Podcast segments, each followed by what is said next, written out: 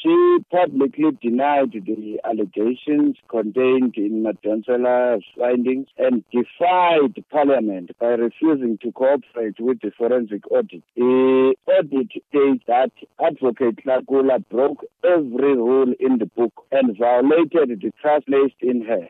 The UDM feels that uh, Advocate Tlakula was not fit for the office of the Chief Electoral Officer and she is certainly not fit to lead the Electoral Commission currently.